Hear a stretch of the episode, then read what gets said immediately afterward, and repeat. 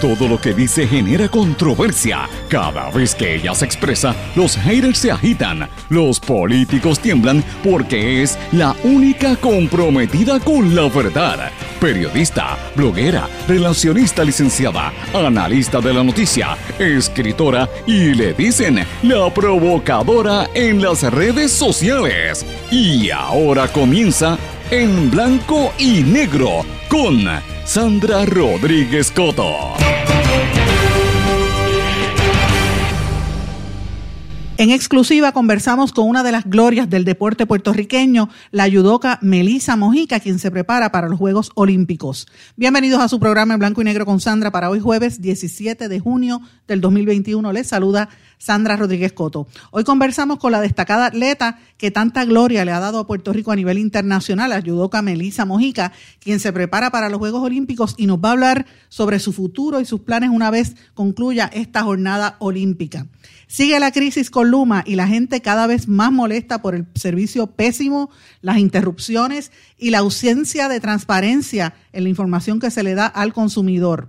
Luma solicitó confidencialidad sobre la investigación de la explosión en Monacillos, que dejó sin servicio hace una semana a casi 1.8 millones de personas, pero el negociado de energía ordenó la publicación del informe.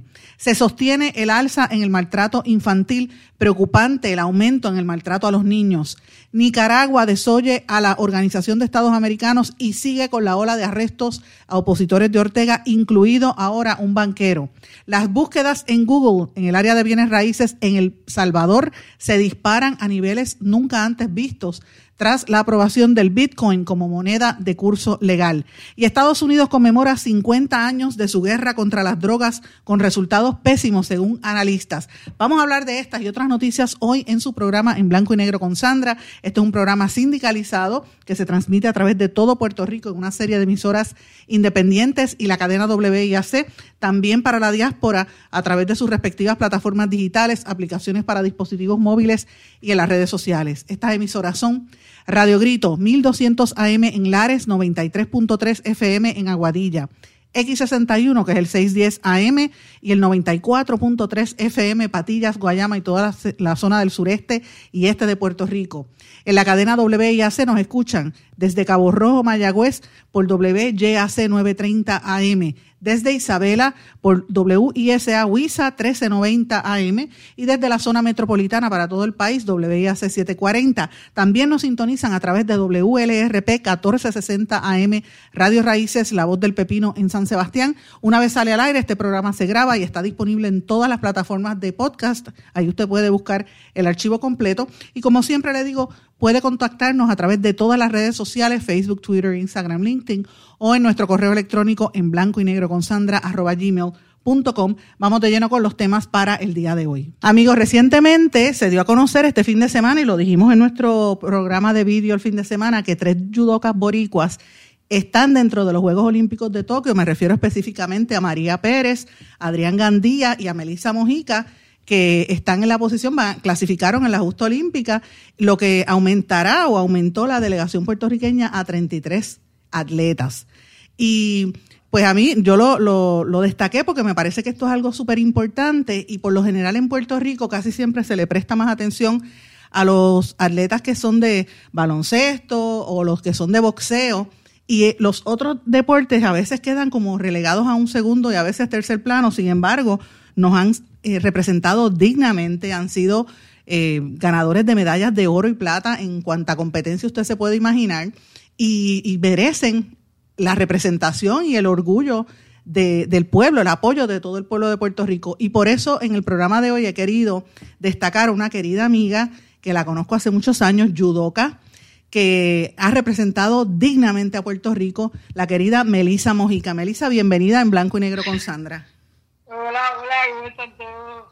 Gracias por estar con nosotros, te felicito. Gracias, ha sido, ya tú sabes, ha sido fuerte, ¿no? Con esto de la pandemia, todo esto que, que, que he pasado, pues jamás, bueno, sabíamos que Tokio iba a ser duro, sabíamos que iba a ser una clasificación dura, pero pues, gracias a Dios estábamos locos que acabara, porque de verdad que cada vez sigue pasando más cosas. Y yo dije, bueno, hay que seguir hasta el final y gracias a Dios seguimos y lo logramos. Pero yo quiero que le digas a la gente que te está escuchando, porque eh, sabemos que tú tuviste el COVID. Y yo acá me lo sufrí, yo decía, Dios mío, con COVID, y es atleta, ¿qué va a pasar?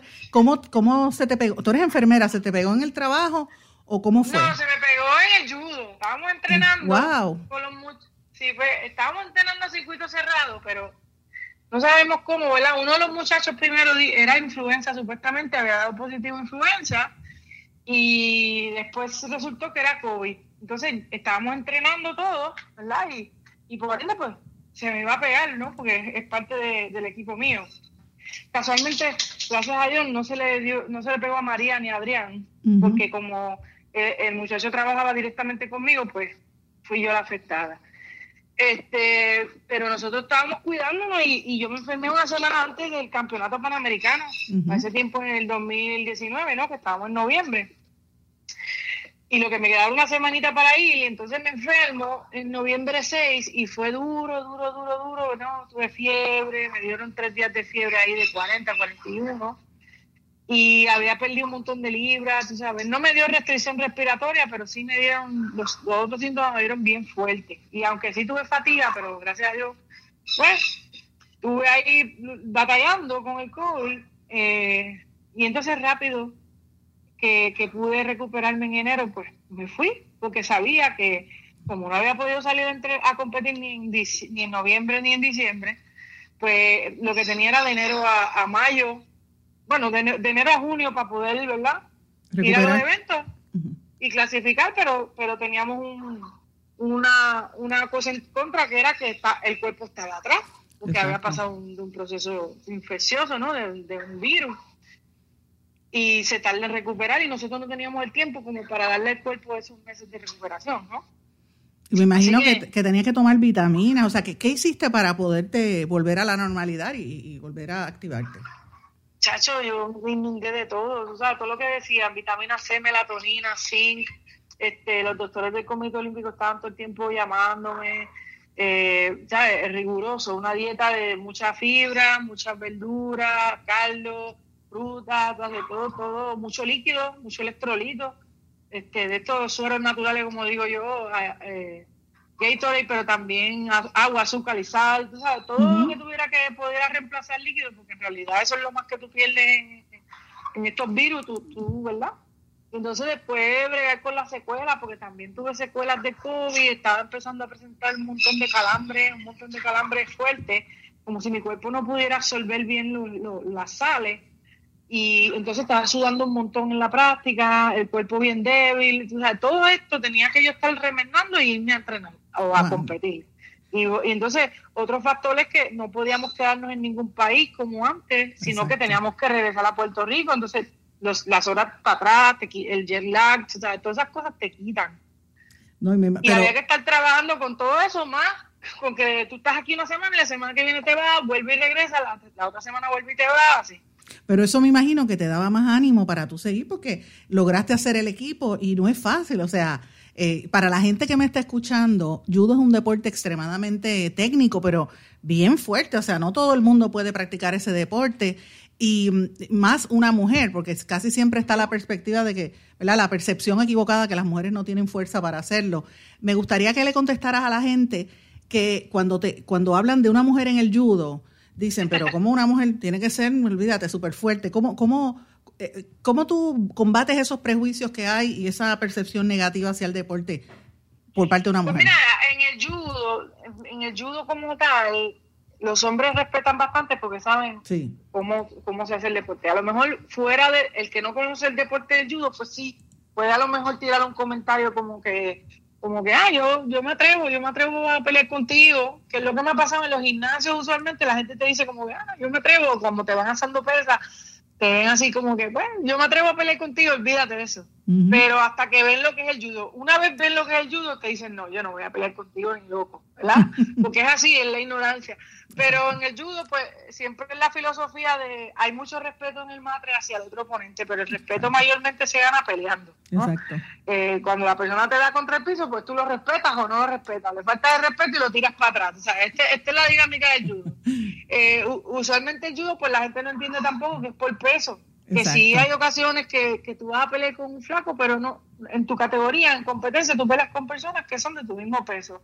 ¿Qué, ¿Qué, es la problemática que más yo tengo en este país? Pues que no tengo mujeres pesadas que, que peleen, así que tengo que pelear con los hombres pesados que vengan. Y todo mi equipo de preparación es de varones, ¿sabes? Sí, para poder y, ellos me, y, y, ellos me ayudan súper contentos y súper, ¿sabes? Ellos en ningún momento me ven menos. Todo, al contrario, todos esos varones que yo peleo con ellos, que son heavy igual que yo, ellos, ellos no, o sea, me respetan muchísimo y hasta te dicen, no, chacho, olvídate de eso, con Melissa no vamos a hacerlo. Así, que fue, en, dentro del ámbito deportivo, los hombres siempre van a respetar a mujeres de combate. Fuera del ámbito deportivo, son personas que no conocen el deporte, pues sí, puede que te tiren uno que otro comentario hasta que conocen el deporte y después te dicen, no, chacho, yo no quiero pelear, no quiero ni problemas contigo. No, y la gente lo que tiene que conocer, y para los que no lo sepan, eh, Melissa ha sido una de las mejores atletas que ha tenido la historia de este país, ha representado dignamente, ha ganado medalla de bronce, por ejemplo, en los Juegos Centroamericanos y del Caribe del 2006, en los Panamericanos también me ganaste medalla de oro,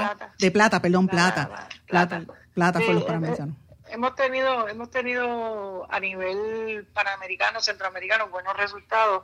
A nivel ahora en, este último evento que fui que es el mundial de judo cogimos una séptima posición sabes y, y, hemos venido haciendo buenos números verdad y, una séptima posición en un mundial pues para mí es bueno porque vamos en el camino correcto estamos haciendo nuestros ajustes y yo creo que que que, que fue que yo me ayude y que tenga un buen combate en la Olimpiada. eso es lo que yo busco.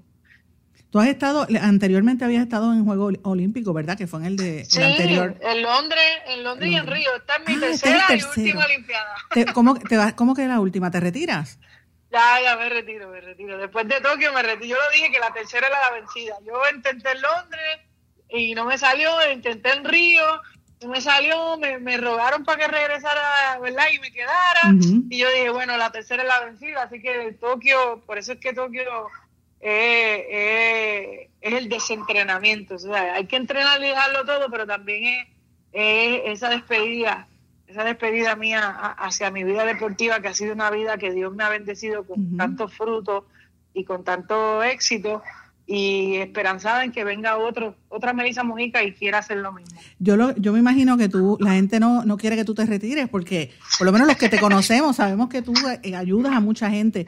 Los amigos que me están escuchando, para que sepan, Melissa ha sido como la mentora de grandes cantidades de, de judocas en este país y lo ha ayudado de todas las generaciones y en todas partes de Puerto Rico. Cuando tú termines, ¿qué piensas hacer? ¿Quieres eh, ¿Vas a mantenerte como, como, como entrenadora o te vas a ir a tu profesión? ¿Te vas a pues alejar del deporte? Yo, yo, yo quiero abrir mi club de judo privado, ¿verdad? Y, quiero abrir mi club de judo privado y yo creo que ese es uno de, las de, de los proyectos que estoy que lo estoy empezando ahora, ¿verdad? Haciendo algunas cositas como sacar los permisos de, de, de ¿sabes? los permisos que uno tiene que sacar de gobierno para hacer tu negocio y todas esas cosas. y, y, el enfoque en, es que yo quiero ayudar, quiero que esos jóvenes de la calle pues encuentren en el judo una manera de canalizar, ¿entiendes? No importa si al final quieren ser atletas olímpicos, pues uva para mí, tú sabes, qué bueno.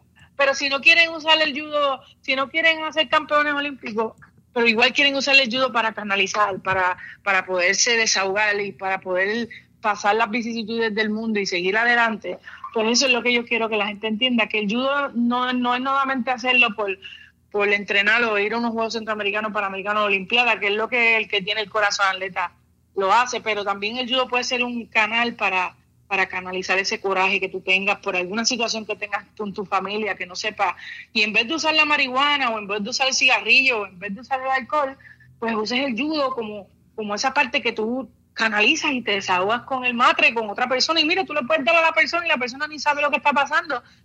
Igual no es que le estés dando, sino que estás desahogando tu cuerpo, ¿no? Estás usando esa energía negativa y la estás cambiando a una energía positiva. Y yo creo que ese es el concepto que yo les quiero llevar a la gente de Puerto Rico y más a la juventud, de que, de que se den la oportunidad. aparte de que el judo tiene becas universitarias, tiene una tiene unas ventajas que pueden hacer cualquiera a nivel mundial, a nivel Europa, a nivel cualquier sitio, te dan una beca universitaria para hacer judo, así que yo quiero eso, yo quiero transmitir eso a, la juventud, a la gente mayor que también puede hacer judo, a la gente que, que, que hace, ¿verdad? Los millennials, como les digo yo, a, a, los baby boomers, a todos, todos están invitados a hacer judo porque el judo tiene muchas facetas y no es solamente la competitiva.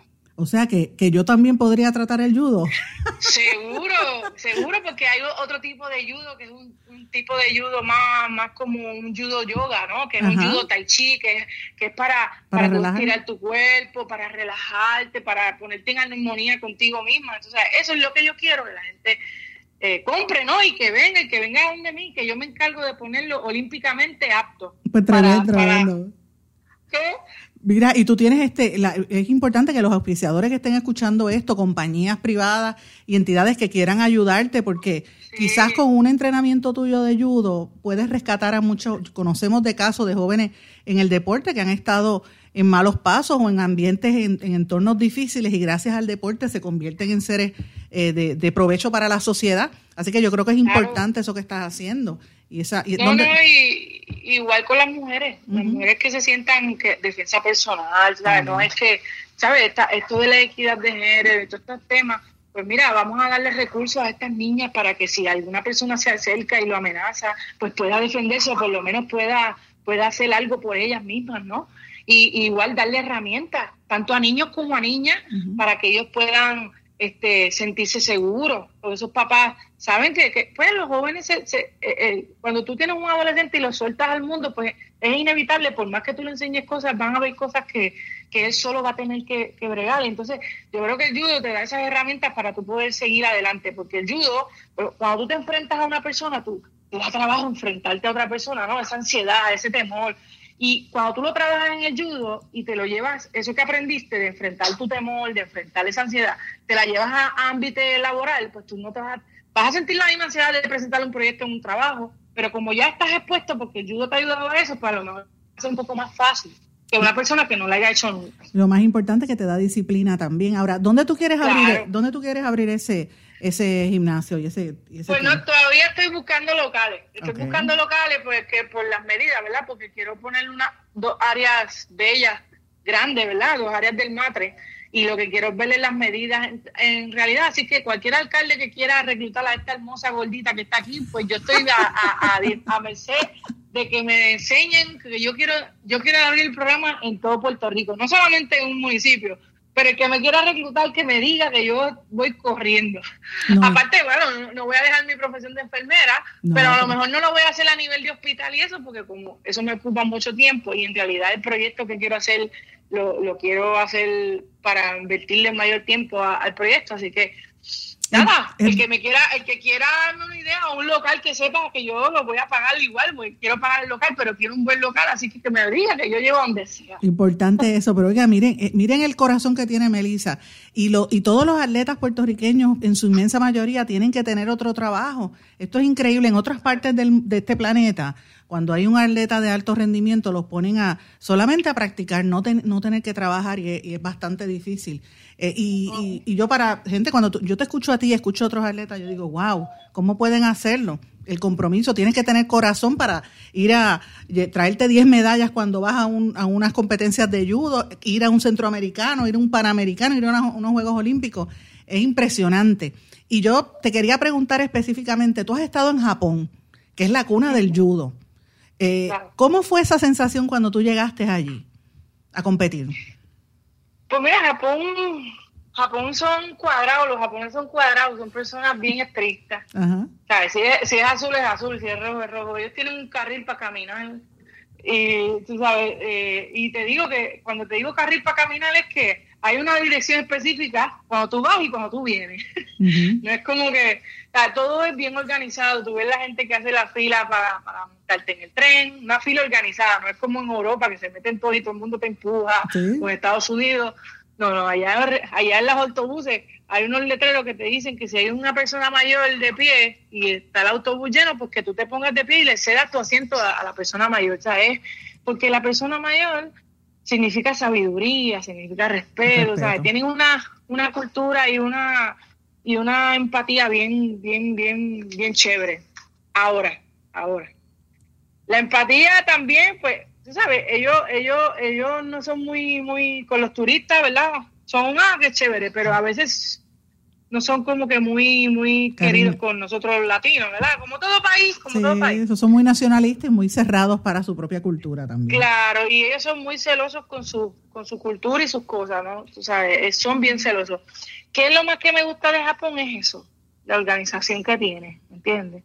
A lo mejor cuando tú llevas dos, tres, cuatro meses viviendo allá y de momento vienes para acá y dices, ay Dios mío, porque Puerto Rico es un poquito más desorganizado, ¿no? A nivel de todo en todos los ámbitos, pero pero tú ves que te den que te den esa esa esa conciencia de reciclaje, esa conciencia de no tirar la basura al piso, vamos a limpiar, ¿sabes? Todas esas cosas son las que a mí me encantan de Japón.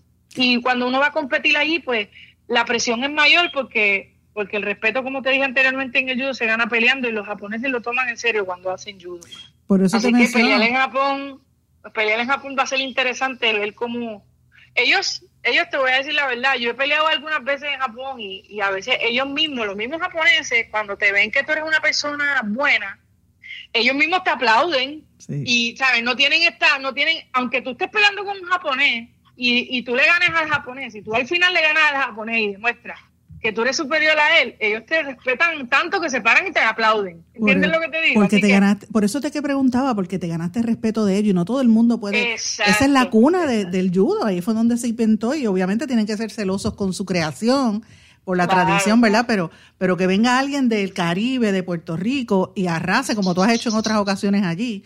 Por eso te pregunto, o sea, eh, ¿cuál es la respuesta? A coger una medalla olímpica ni, me ha tocado un mundial con ellos, pero sí he ido a, otros eventos y sí, te respetan y te preguntan, oh, Puerto Rico, ellos mismos buscan tu información y saben de dónde tú eres y todo. Una, vez fui a un, sitio a comer, un, sitio a comer después de la competencia, y un señor vino donde mí y me dijo, rice and beans. Y yo me quedé como, yo me quedé como, rice and beans. Y él, sí, sí, rice and beans. Y yo, rice and beans. Y bueno, rice and beans, eh, habichuela y arroz, sí. Y él decía, sí, sí, eh, pero él me dice en inglés, pero ¿cómo se hace el rice and beans de Puerto Rico? Porque lo busqué por internet y no entiendo. Y yo empecé a reír. ya debe ser la comida principal, pero porque yo como mucho arroz, pero la habichuela no es usual. ¿eh? No, no, pero qué chévere, ¿verdad? Mira, Melissa, yo te, te, deseo lo mejor del mundo. ¿Cuánto tiempo falta para que ustedes vayan para allá? ¿O ¿Cómo va a ser pues Mira, nosotros estamos yéndonos el 11 de julio, estamos yéndonos para Finlandia, que es un sitio donde el Comité Olímpico va a llevar a toda la delegación de Puerto Rico. Todos los deportes van a estar ahí acuartelados en Finlandia. Y después de ahí que pasemos una cuarentena, una cosa, entonces vamos a ir yendo de Finlandia, que son seis horas menos, a Japón. Así que quizás estemos entrando el 20 de julio a Japón. Pues yo desde aquí te deseo lo mejor, que la representación que hagas y que vengas con medalla eh, y como quiera que sea, es un orgullo, eres un orgullo para Puerto Rico. Te agradezco por todas las cosas que haces y a los amigos que me están escuchando, Melissa ha rescatado muchos jóvenes de, malos pasos y, les y es un gran ejemplo para la juventud y, para la sociedad en general en Puerto Rico. Yo siempre te agradezco todo lo que has hecho y, y te deseo lo mejor del mundo, querida. No, gracias y de verdad que quiero aprovechar este medio para decirle a las personas que, que, escuchan que yo he sentido el amor y el cariño de todos los puertorriqueños, a pesar de todas las cosas que hemos estado viviendo aquí en Puerto Rico, sean buenas o sean malas. Siempre he sentido el apoyo y, el, y, el, y ese mano con mano de, cada puertorriqueño, de cada persona que se me para en el supermercado y me dice, sí, adelante, vamos para encima, tú sabes. Y yo quiero que sepan que yo no sé si voy a coger una, una medalla, ¿no? Pero yo sí les puedo garantizar de que lo mejor de mí va a salir ese día y que siempre voy a llevar como, con honor este, mi bandera en mi pecho. Así que no, no les voy a prometer menos que eso. Así que gracias por el apoyo, gracias por la oportunidad que me entrevistas y, y que sepan que, que yo soy de las puertorriqueñas que quiere quedarse en Puerto Rico a luchar por mi país. Y voy a luchar desde ahora, desde los Juegos Olímpicos empiezo luchando por mi país. Así que un abrazo a todos y gracias por la oportunidad. Muchísimas gracias. Ya era Melisa Mojica y mucho éxito para ti en estos Juegos Olímpicos en las próximas semanas. Vamos a estar atentos a tus próximos pasos. Vamos a una pausa. Regresamos enseguida. No se retiren. El análisis y la controversia continúa en breve en blanco y negro con Sandra Rodríguez Coto.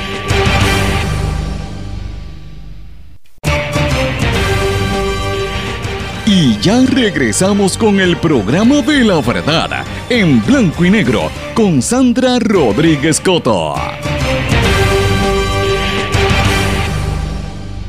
Y regresamos en blanco y negro con Sandra. Bueno, mis amigos, después de haber escuchado esa conversación, uno cualquiera se pompea, ¿verdad? Es un orgullo uno escuchar el amor y el compromiso que tienen los atletas puertorriqueños y yo le deseo lo mejor a ella y a toda la delegación que nos va a estar representando en Tokio 2020. Pero bueno, vamos a hablar de otros temas y, y vamos a las noticias que yo creo que son importantes que están ocurriendo aquí. Este es un tema que se ha hablado un poquito en estos días porque hubo unas vistas públicas, pero me parece pertinente recordarlo, señores. La secretaria de la familia ha estado enviando unas informaciones, unas cifras específicas en torno a lo que ella dijo en una comparecencia que tuvo al Senado, me refiero a la secretaria Carmen Ana González Magas, y confirma lo que hemos estado diciendo aquí, que se sostiene el alza en el maltrato infantil. Y esto hacía varios días que yo estaba por, por, compartirlo con ustedes porque hemos escuchado de muchos profesionales de la salud mental que a raíz de la pandemia, como tantos niños se han quedado, estuvieron durante todo el año encerrados en sus casas con la cuestión de la educación virtual eh, y el, el, el, encierro en que estábamos.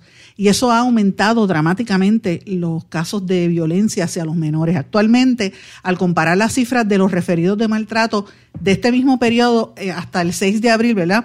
Eh, de este año 2021 versus el 2020, se ve un aumento de casi un 21.4% en las llamadas y referidos a la línea de denuncias de maltrato de menores del Departamento de la Familia en el 2021, este año, se han reportado 3.727 referidos comparado a 3.069 eh, en el año pasado, o sea, una diferencia de casi 658 referidos. Esto es impresionante eh, y evidentemente también lo estamos viendo con eh, un alza. Hay una correlación ¿verdad? Entre, la, entre el maltrato a los niños y el maltrato a los viejos. Eso también trascendió en esas vistas públicas de los otros días y ha seguido hablando, pero no sé si es por los problemas de Luma y otras situaciones de criminalidad que esta noticia pues no ha percolado ante la opinión pública y a mí me parece que es importante porque eh, por aquí es que vamos a ver muchos problemas eventualmente eh, y esa es la generación que se está levantando y evidentemente pues lo quería traer porque eh, hay que apoyar a todas las organizaciones que están dándole servicio a los niños y a esta población para evitar que se, se sigan maltratando a los menores de edad. Hay un problema de salud mental muy serio que se ha exacerbado pues, por todas las crisis que hemos estado viviendo. Pero bueno, lo que me trae al tema de Luma. Anoche Luma empezó con los apagones programados. Anoche eh, hubo cerca de 200 mil clientes, 190 mil informaron ellos que estuvieron sin el servicio eléctrico.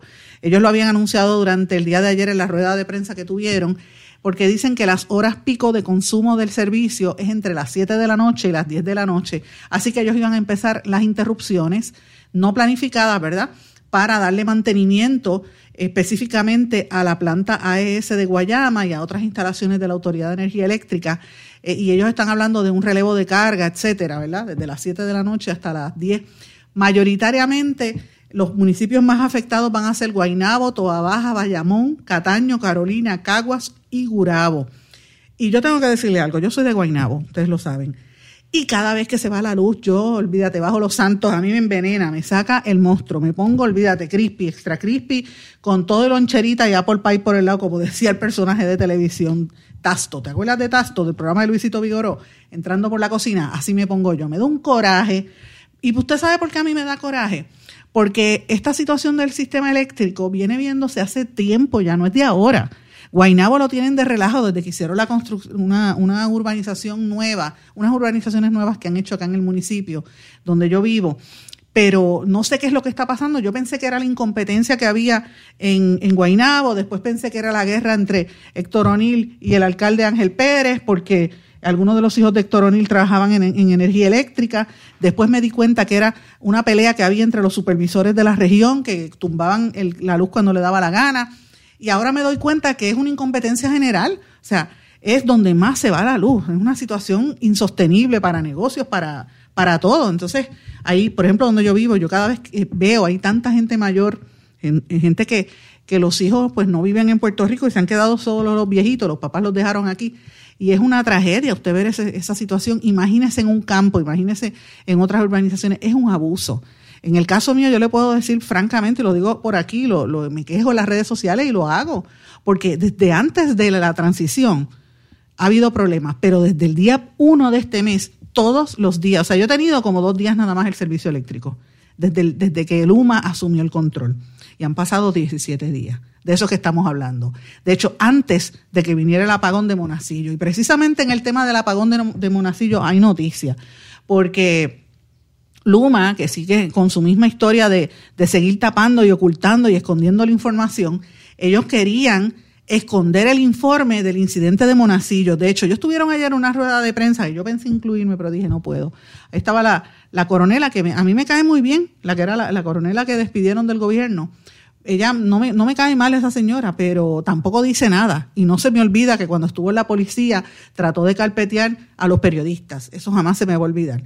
Pero y, de limitar el acceso a la información, porque yo no borro cinta, yo, me, yo soy como los elefantes, que me acuerdo de las cosas, y es así, eh, y eso no lo podemos olvidar. Y ayer en la rueda de prensa yo le escuché dándole la vuelta a algunas compañeras, particularmente a Silvia Gómez de Telemundo y a Eva Llorens, que creo que está ahora con el San Juan Star, eh, o con el, con el Caribbean Business, perdón, eh, y entonces le estaba dando la vuelta, le, daba la vuelta y le daba la vuelta, y yo digo, ¿pero qué es esto? Yo enganché, dije, no voy a ver nada, no, me, me apagué, porque sabía que no estaba dando una información, era como dar, un, dar cara, dar un caretazo para tratar de aplacar un poco las quejas porque usted vaya a cualquier parte de Puerto Rico y la gente está molesta. Esto que yo estoy diciendo no es, la, no es, no es inventado. O sea, yo quisiera que usted viera la cantidad de personas que nos envían mensajes a nosotros en todo Puerto Rico, por eso que los alcaldes, están envenenados. Los mismos alcaldes PNP están molestos con la actitud del gobierno también. Entonces, Luma quería dejar ese incidente que hubo en Monacillo escondido. Dicen que era eh, sabotaje, después dijeron que era sabotaje en las redes, en la, en la, en la página de internet. Luego, llamada fraudulenta. Después dijeron, no, no es sabotaje.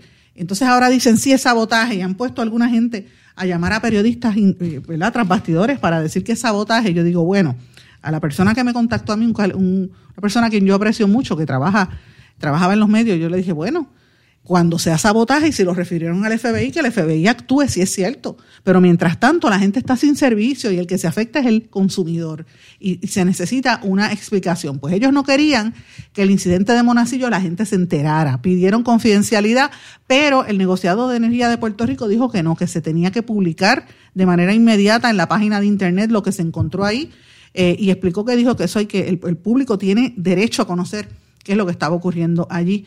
Eh, y me parece eso bien importante, que la gente sepa a qué hace falta transparencia. Y el gobernador, mira, el gobernador dice que hay que darle espacio a Luma. Mire, yo espero que Luma mejore, pero si no mejora, lo veo, lo veo mal. Sucio, difícil, como dicen. Mientras tanto, el gobernador está en pifia, cambiando el tema para que la gente se olvide de que dijo que usted tiene que tener paciencia. Si usted está sin luz, como dijo el gobernador, tiene que tener paciencia. Eso provocó mucho coraje en la gente. Y para que se olvide un poquito, pues el gobernador restituyó el 25 y el 27 de julio como feriados oficiales para los empleados públicos, porque dice que eso no conlleva un impacto adicional al presupuesto. El 25 es el Día de la Constitución, el día que celebra siempre el ELA, eh, lo, los populares. Y el 27 de julio es el, natalicio de uno de los próceres de la estadidad, el doctor José Celso Barbosa, que la inmensa mayoría de los estadistas ni siquiera conocen cuál es su historia, porque es la realidad lo que estoy diciendo también. Pero bueno, eh, el, gobernador dijo que estos dos días no, no se va a trabajar, porque no, aunque esto no conlleva un impacto adicional. Eh, y esto coincide en los Estados Unidos, en el día de ayer se, anunció también el día eh, del, del fin de la abolición de la esclavitud, que lo van a añadir como un feriado federal. Eh, pero en términos generales, a nivel estatal, aquí en Puerto Rico, estos son los días que tenemos libres en, términos generales y los empleados públicos. Incluye, obviamente, el primero de enero, que es Año Nuevo, el día 6 de enero, que es el Día de los Reyes, 18 de enero, que es el día de Martin Luther King, que es a, es a nivel federal. O sea, tenemos tres días feriados en enero. En febrero está el día 15, que es el Día de los Presidentes y de los Próceres puertorriqueños. El día en marzo hay dos días eh, feriados, que es el día 2, que es el Día de la Ciudadanía Estadounidense, y el 22, que es el Día de la Abolición de la Esclavitud. En abril hay dos feriados también, el 2 de abril, que es el Viernes Santo, y el 4 de abril, que es el Domingo de Pascuas. En mayo hay dos feriados, el 9 de mayo, que es el Día de las Madres, el 31 de mayo, que es el Día de la Recordación. En junio solamente un día, que en este caso fue el, el 20, ¿verdad? Eh, que es el, el 20, perdón, el Día de los Presidentes. Y en julio está el día 4 de julio, que es el día de la independencia de los Estados Unidos. En agosto no hay día feriado. En septiembre, el 6 de septiembre es el día del trabajo. El 11 de octubre es el día de la raza. El 11 de noviembre es el día del veterano. El 19 de noviembre era el día del descubrimiento de Puerto Rico, pero ahora le llaman el día de la cultura puertorriqueña y descubrimiento. Y el 24 de diciembre Nochebuena y 25 de diciembre Navidad. Así que estos son los días que tenemos feriados en Puerto Rico, que eso fue lo que dio a conocer el gobernador para poner a la gente contenta dentro del marasmo y los revoluciones que tiene el país. Y obviamente ayer pues estaba el tema del estatus en que trataban de, sobre, de, imponerlo a algunos analistas en los medios, ¿verdad? Por lo que estaba ocurriendo en Washington. Raúl Grijalva, el congresista, reiteró que hay bastante incertidumbre sobre el futuro de los dos proyectos de estatus en Puerto Rico. Eso no va para ningún lado y la gente lo sabe. Así que, eh, de hecho, el, hay un congresista republicano, Tom McClintock, no Kenneth McClintock, Tom, que dijo que la estadidad podría causar malestar civil catastrófico en Puerto Rico. Y así que este es el tema que se está discutiendo allá. Ahí también habló Luis Gutiérrez, este, todos los, congresistas actuales también. Pero la realidad es que yo no voy a hablar del tema del estatus, aunque mucha gente pues espera que no hable de ese tema. Pero francamente, mire, ¿para qué yo voy a hablar de estatus si eso no le, en este momento no es la prioridad? La prioridad de la gente es que se restablezca el servicio eléctrico y que no tenga más interrupciones y que la gente también tiene que tener cuidado. Están alertando los colegios de ingenieros y de peritos electricistas también que no todo el mundo puede ponerse a bregar con la red eléctrica, que pueden provocar problemas y eso pues preocupa ante las acciones de algunos alcaldes que se han tomado, ¿verdad? La, el, toro por los cuernos, han cogido el, control para tratar de restablecer el servicio en sus zonas sin entender si eh, los empates que están haciendo que podría pues desencadenar en problemas mayores. Así que eso es lo que yo creo que se tiene que estar hablando porque es la, la prioridad inmediata. Y eso, que aquí no ha llegado un huracán, Dios quiera que no llegue ninguno, ni que lleguen lluvias, porque si, si eso es así, si esto es así, lo que nos está pasando ahora con, en, tiempos normales, con una transición, imagínense si tuviéramos una emergencia, sería terrible. Tengo que irme a una pausa. A nuestro regreso vamos a hablar de noticias de fuera de Puerto Rico. Regresamos enseguida. No se retiren, el análisis y la controversia continúa en breve, en blanco y negro, con Sandra Rodríguez Coto. ¿Tienes una emergencia de salud en tu familia? En las salas de emergencia de Menonita estamos para atenderte en cualquier momento y de manera segura. Hemos establecido estrictas medidas de protección y seguridad para que tu visita a la sala de emergencia no sea una preocupación. Tu emergencia la atendemos en Menonita. Ven tranquilo a tu centro de salud o sala de emergencia menonita más cercana. Contamos con médicos, especialistas, pediatras, laboratorio, rayos X y más. Tú nos conoces. Confía tu salud en Menonita. Con nosotros estás seguro.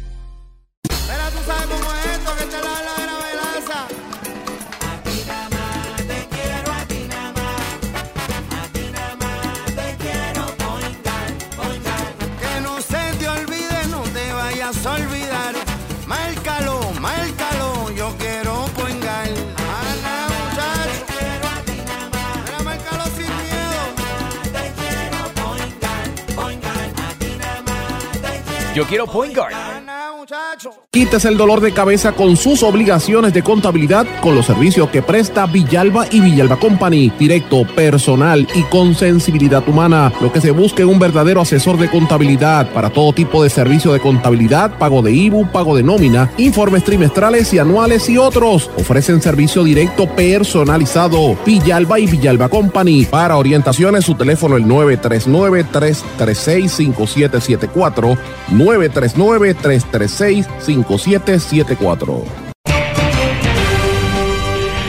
Y ya regresamos con el programa de la verdad, en blanco y negro, con Sandra Rodríguez Coto. Regresamos a esta parte final de En Blanco y Negro con Sandra. Bueno, mis amigos, comienzo con noticias de Estados Unidos, pero también internacionales, y tiene que ver con la reunión que tuvo Vladimir Putin y Joe Biden en Ginebra, ¿verdad? En el transcurso de esta cumbre que se estaba prometiendo hacía bastante tiempo. Es interesante ver cómo la prensa norteamericana destaca unos aspectos, pero si usted lee la prensa en Europa y sobre todo la prensa de Rusia, pues es, es otros puntos de vista, ¿verdad? Me parece súper interesante, pero en esencia a nivel internacional coinciden en que fue larga, duró cerca de cuatro horas y media y los dos mandatarios discutieron una amplia variedad de temas, desde la estabilidad estratégica hasta puntos de ciberseguridad, que ahí es donde ha habido encontronazos entre los rusos y los americanos, bastante interesante. Así que me estuvo eh, súper interesante la discusión y lo que esto plantea para el futuro, ¿verdad? Eh, la cumbre había levantado el interés a nivel internacional porque ellos, el gobierno de Putin había estado encontrado en algunos aspectos con las, posturas que había asumido Trump eh, y no se sabe, ¿verdad? Después de lo que había ocurrido en la campaña de, um, de, Hillary Clinton entre los demócratas, o sea que estuvo bastante interesante.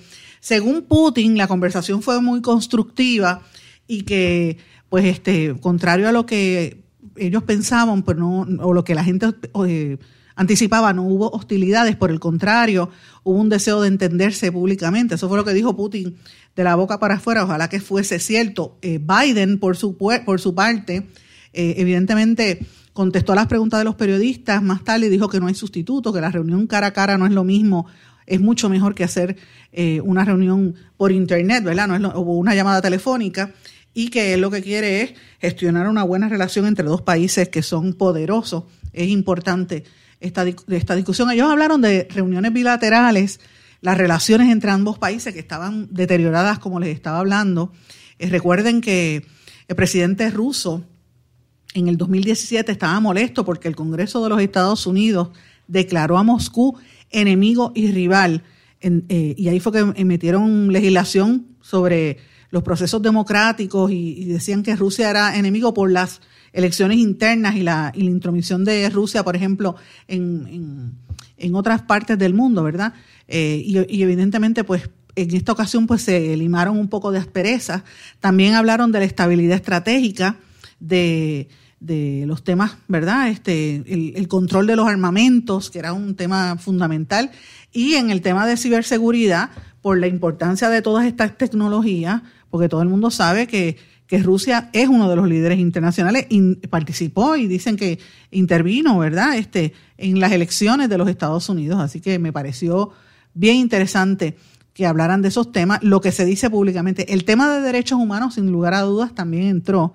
Eh, y Joe Biden dijo que iba a tratar de hablar de la violación de derechos humanos eh, de, los rusos, sobre todo con el caso de, de Alexei eh, Navalny. Eh, pero que estaba violando la ley, pero eh, los, rusos no se quedaron atrás, le dicen, no, tú no hables mucho porque tú tienes presos en Guantánamo todavía, muchos de los cuales ni siquiera eran terroristas. Así que ambos países están en las mismas. Hablaron de la situación de Ucrania, que también era bastante tensa. Así que me estuvo interesante. Les invito a que busquen la información internacional porque las discusiones y los análisis que se están dando son múltiples. En España particularmente están haciendo unos análisis bien interesantes de las repercusiones que tienen esas reuniones, sobre todo para los países europeos y el intercambio comercial. Pero bueno, eh, interesante por demás también, destaco que una semana como esta, hace 50 años, eh, de hecho, un día como, como hoy, es un día que, que, el entonces presidente de los Estados Unidos, Richard Nixon, el, el, que renunció por corrupción, ¿verdad? O porque se le imputaba el escándalo que se inició con Watergate, eh, Nixon el 17 de junio del año 1971 en la Casa Blanca anunció que eh, lo que sería el inicio de la estrategia intervencionista de los Estados Unidos con el tema de, la, de, la, de combatir el narcotráfico, cuando Nixon se paró allí dijo, declaro la guerra contra las drogas. Desde el 1971 al presente, 2021, han pasado 50 años y los resultados han sido desastrosos porque cinco décadas después no podemos decir que hay efectos positivos, por el contrario. Hay muchas más drogas prohibidas, son más baratas, son más accesibles y tienen mayor eh, eh, potencia. El consumo aumentó tanto en Estados Unidos, que ha enfrentado epidemias consecutivas como los temas de la, la, proliferación del uso de cocaína, de heroína, metanfetamina, fentanilo, y todavía Estados Unidos sigue siendo el país que más consume drogas en el planeta. Las organizaciones criminales crecieron, se multiplicaron, se profesionalizaron y son estructuras globales. Eh, y la, esa expansión por el mundo se debe en parte a la ayuda de los bancos de los Estados Unidos y de Europa que lavan multimillonarias ganancias del negocio transnacional e ilegal más lucrativo del mundo y esto lo ha descubierto eh, consecutivamente investigaciones periodísticas en todo el planeta, particularmente lo de los Fen, eh, Page, eh, el PenFed y, y, todas esas investigaciones que hicieron periodistas independientes. si a eso usted le añade la cantidad de víctimas como consecuencia del narcotráfico, pues mira, la lista jamás termina. no solamente víctimas porque son enfermos y son adictos, sino también por la guerra. Eh, la delincuencia que ha, cobrado miles de, cientos de miles de muertos en todo el hemisferio, en todo el planeta, y realmente ha provocado la militarización en algunas partes donde se violan los derechos humanos, tanto por, por los narcotraficantes que controlan regiones en Centro y Suramérica, y también por los gobiernos que, que matan personas, fumigaciones dañinas, porque van a fumigar los cultivos de, de droga y terminan fumigando también eh, otras cosas. La gente que son mulas, que viven a cambio de, de, ¿verdad? de, un par de pesos o, porque están amenazados, pues van y trafican droga, aunque se pongan a estar en prisión. O sea, esto ha sido un revolú desde que empezó. Eh, y, y, obviamente la violencia endémica en todo lo relacionado a esto, los principales países con mayor violencia, pues son indiscutiblemente México y Colombia como resultado directo de esa política de los Estados Unidos y nosotros indirectamente en el Caribe, porque por aquí, como siempre digo, es el tráfico, 30% de la droga que pasa a Estados Unidos entra por este área de Puerto Rico y República Dominicana, eh, Vieques, Culebra y las Islas Vírgenes. Por ahí es que entran. El resto del 70% restante entra por la frontera con México o por los aeropuertos o por la frontera con Canadá. Así que imagínense cuánta droga pasa por aquí.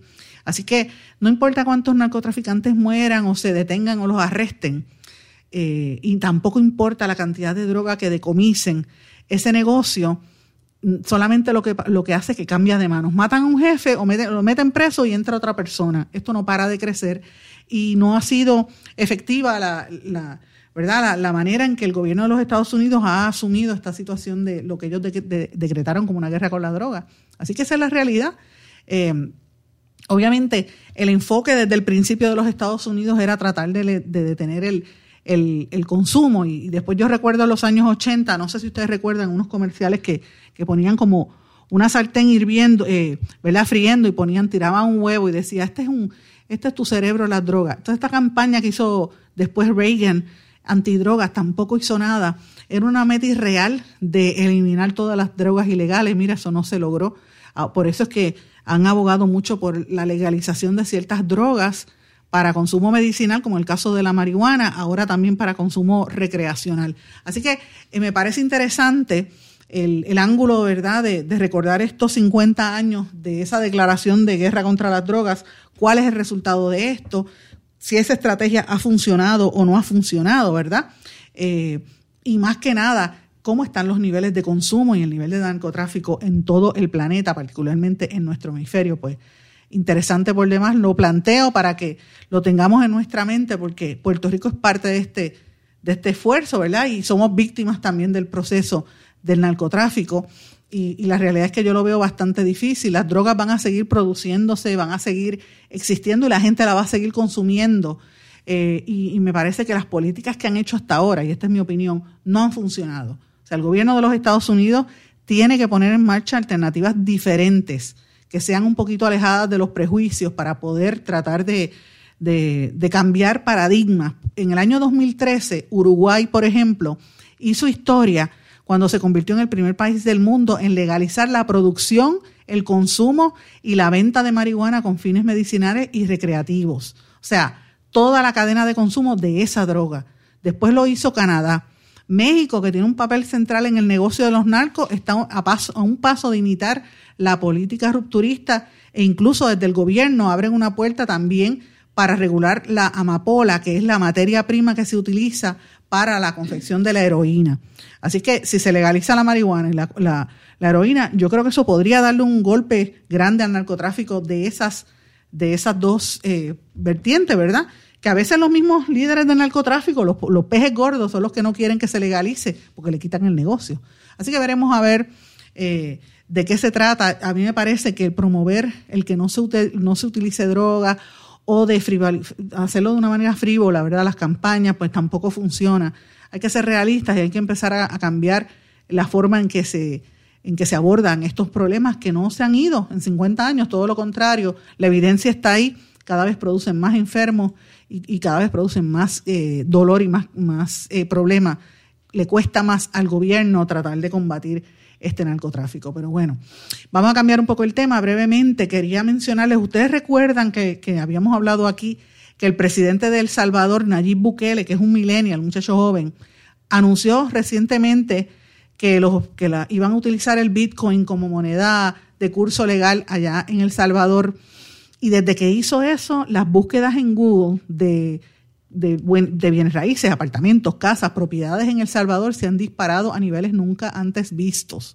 De hecho, los, los criptoempresarios o criptoemprendedores, como le llaman, les están ofreciendo residencia permanente inmediata en El Salvador, porque el presidente quiere que vayan a invertir. Un poco de eso era lo que trató de hacer aquí la administración del renunciante Ricky Rosello, pero pues no tuvo efecto porque muchos de los criptoempresarios que trajo estaban vinculados a esquemas de, pedofilia y estaban siendo procesados, algunos de ellos, como reveló el, en una investigación que hicimos nosotros en nuestro blog, lo pueden buscar allí, y luego también salió en el, creo que fue en el canal 2, New York Times también había investigado del tema en Puerto Rico. Así que me parece interesante esta cuestión del uso del Bitcoin por allá. sigo pendiente a lo que ocurre en Nicaragua. En Nicaragua desoye a la Organización de Estados Americanos y sigue con la ola de arrestos, incluido el de un banquero, arrestos a opositores, a periodistas, y los cataloga de traidores de la patria, a pesar de que eh, supuestamente ellos dicen que quieren entrar en diálogo con Estados Unidos, pues mira, ahora arrestaron al presidente ejecutivo del Banco de la Producción de Nicaragua, detenido horas después de que 26 de los 34 países que integran la Organización de Estados Americanos exigieran al presidente Daniel Ortega la liberación inmediata de todos los presos políticos. Muy fuerte. Señores, y termino el programa brevemente con, una noticia que a mí me estuvo, deja ver si me da tiempo, porque casi no tengo tiempo en el programa de hoy, pero esto me estuvo bien curioso, lo que puede hacer un comentario de una figura pública. Señores, una conferencia de prensa donde el el futbolista famoso Cristiano Ronaldo, que es la estrella de la selección portuguesa del fútbol, que se está disputando ahora mismo la Eurocopa 2020, retiró de la mesa donde estaba a punto de dar una rueda de prensa dos botellas de Coca-Cola. Le habían puesto dos botellas de Coca-Cola antes de empezar a hablar. Y él dijo, agua, agua, no Coca-Cola. Como quien dice, tráeme agua, no quiero tomarme refresco. Y eso nada más provocó que eh, la, gente pensara que él estaba invitando a los consumidores a dejar de consumir la Coca-Cola y empezar a tomar eh, el agua. Eso le provocó pérdidas de 4 mil millones de dólares en la bolsa de valores a Coca-Cola, imagínense. Increíble por demás, coincidió con la caída en el precio de las acciones de Coca-Cola, que pasaron de 56 dólares con 10 centavos a 55.22 inmediatamente después que él dijo eso. Fue una caída de 1.6%, lo que implicó que el valor en el mercado del gigante de la bebida cayera a 242 eh, mil millones. Eh, de, esa cantidad bajó a 238 mil millones. Esto es casi 4 mil millones menos en cuestión de horas tras, tras Cristiano Ronaldo haber hecho ese anuncio. Y después de él hubo otros este, jugadores que empezaron a decir, mira, no, yo no quiero refresco, yo quiero agua. Eh, y esto pues provocó también un problema de marketing para la marca eh, y evidentemente también, eh, particularmente Coca-Cola es un problema serio porque ellos son patrocinadores del evento, señores. Tengo que irme, me, me excedí un poquito, pero quería comentarles esto para ver qué les parece. Me dejan saber sus comentarios, me dejan saber qué opinan sobre esto y nos volvemos a contactar aquí mañana en blanco y negro con Sandra. Que pasen todos muy buenas tardes. ¿Se quedó con ganas de más? Busque a Sandra Rodríguez Coto en las redes sociales o acceda a en porque a la hora de decir la verdad solo hay una persona en la cual se puede confiar. Sandra Rodríguez Coto en blanco y negro.